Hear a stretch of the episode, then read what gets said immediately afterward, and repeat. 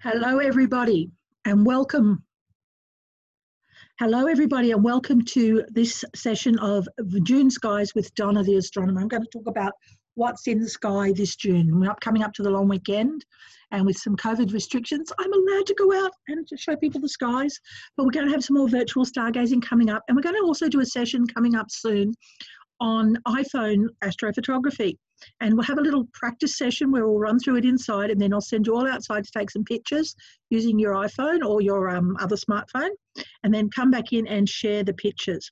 Um, let me know if you're interested in that because I think it'll be a load of fun. Oh, sorry about that. I'm moving around a bit because I'm my chair moved. Okay, so lots of things happening this month. This weekend is the long is um, the long weekend here in New South Wales, and it's also the full moon, of course. It seems to go together. So we've got a bit of a um, on um, Saturday at, five, at 12 minutes past five in the morning is the actual time of the full moon for those who like that sort of information. But it does mean that the sky is going to be very, very bright for the next few nights through probably until Monday night. Um, early Monday night, it'll be quite good because the moon, um, as you know, comes up about um, 56 or so minutes later which makes it really, really good if you want to go stargazing. So, unfortunately, not the best time for stargazing, but we'll still have loads and loads of fun this weekend. So, on Wednesday, which is today, the moon is actually was at 1336 it was at perigee which is its closest point to us making it a mere 364,400 kilometers away now at the end at on the 15th the moon will be at apogee, which means it's at its furthest point from us. So it's 404,600 kilometres.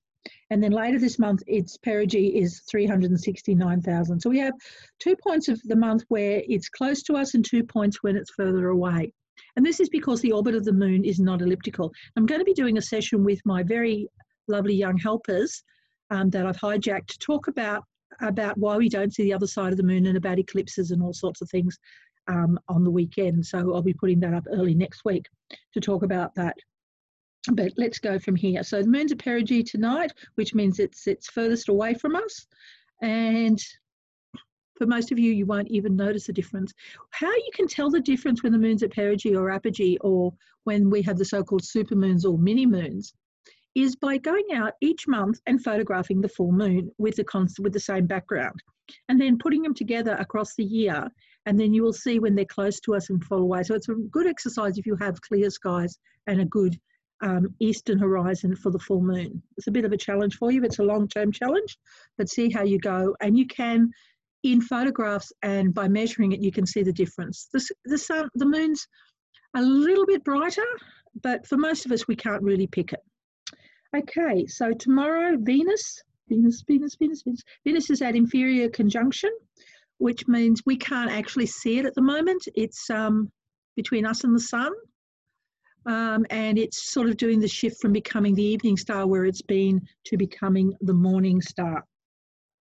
And Mercury is at its highest point at the moment, um, at its maximum elongation, which is 24 degrees east, and you can see it just after the sun sets in the western sky. So at the moment, when you're looking to the west after sunset, you'll see three stars standing in a row, one, two, three, like that, um, which is Orion's belt or the base of the saucepan. And that basically is Orion on that side. If you look to the east, is the mm, Scorpion, which looks, which other than the Southern Cross, is to me the only constellation that looks like what it's supposed to represent.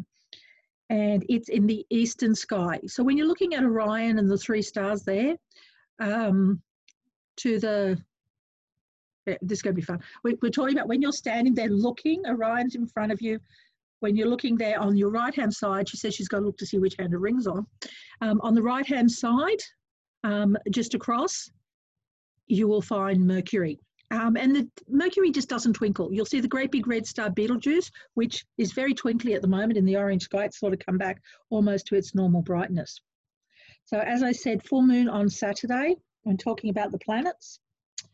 Then um, the moon reaches its highest southern point on Monday, and if you're looking in this in the um, the sky, Jupiter will be basically about a couple of degrees, about basically four moons away from four moon widths away from it in the um, in the sky.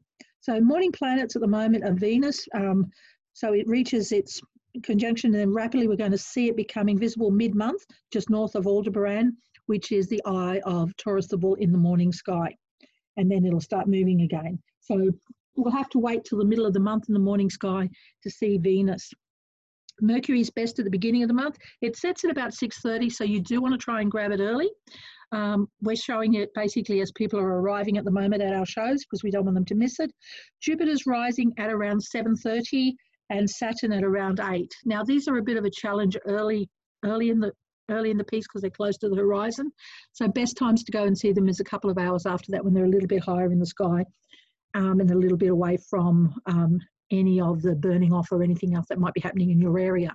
We've got a lot of burning off happening, and so down low, everything looks like a disco star, even if it's a planet. Mars is in Aquarius, moving to Pisces this month, and it's going to get a bit brighter because it's coming to opposition later, but it's not visible to us in the evening sky because it doesn't rise till 11.30. But my two favourite planets are back in the sky, and that's going to make my winter shows fun. I love winter. I love June because the nights are long. Um, and I remember when I was actually doing research astronomy, working um, full time up at the observatory, at the big observatory, um, and I always seemed to score um, what my stars were visible at this time of the year, so I was always on on the long nights. So coming through the month, there's also a kind of very vague penumbral eclipse um, as the moon sets on um, Saturday, on, on the night of the full moon. Um, and all that means is the moon will appear a little bit, it's not really um, thing make a big deal about, the moon will just be a little bit dimmer. So we're going to have a bit of fun. Let's see what else is happening this month. On the 11th of the month, totally, I'm, I'm just full of trivia this time. Um, it's the earliest sunset for the year, so the sun sets at the earliest time on the 11th. Now, on the 21st, of course, is Solstice, which is the shortest day of the year. For us, it's our winter solstice. Of course, if you're in the northern hemisphere, it's their longest day and it's their summer solstice. And it's also when the sun is at its furthest northerly point. And this is where, if you're along the Tropic of Cancer, you can actually see the Southern Cross on one side, and you can see just sitting right above the horizon on one side. I saw this last year. Anyone who was on the Sea Princess with me last year, we saw this. It was incredible. The Southern Cross on one side, um, and on the other side was Polaris the, um, in the Dipper. Um, and for me, that was incredible. I'd not seen it before, being a Southern Hemisphere gal and a country gal. I'd never ever seen it, and I thought that was so cool. And it happens um, because at this time is when everything is at the sun's at its furthest north. Okay, lots and lots to see this month. Um, as I said, Scorpion's my absolute favourite. You've got three red stars basically just after sunset at the moment, starting with Antares, the heart of the Scorpion in the east. Moving around towards the north, you have Arcturus, which really in um, if you've got a little bit of atmosphere effect looks amazing like a disco star and around to Betelgeuse in Orion. Overhead at the moment you've got Corvus the Crow and of course this is the best time to see the Southern Cross and Emu. So the Southern Cross obviously is in the south. yeah. Um, and as it's rising, it's much higher in the sky at the moment. The pointers are below it, the two pointer stars. So just below the Southern Cross, which sits like a kite kind of in this shape, the stars are like that. Underneath here is where the emu's head is. It's called the Coalsack Nebula. You are going to have to see it when there's no moon. The neck of the emu goes through the two pointer stars and his body goes through the scorpion. And as the night goes on, you'll see the scorpion rise, and by the morning time, you can see him dive bombing towards the horizon. So lots and lots to see and do. Great, great month, as I said. The planets are incredible. Um, if you meet, if you like me, you like planets. I like some of the other things that are in the sky happening, but when I'm showing people, there is nothing to be looking at. Let's realistic. There's nothing to look big beaten looking at Saturn. So that's the sky this month. Lots to see and do. We'll do a couple of other things. Um, I am doing some virtual stargazing, which I learned how to do during COVID, and they're great fun. Basically, wherever you are, you can book in for one of my stargazing sessions, and basically, I'll talk you through the sky. I'll tell you stories. Um, and the cool thing is, it doesn't matter as long as you're on the east coast of Australia or if you're somewhere else, you tell me, the sky is very much the same. So for now until later, that's the skies in June. Have a great have a great day or great night. And um, thanks for listening in.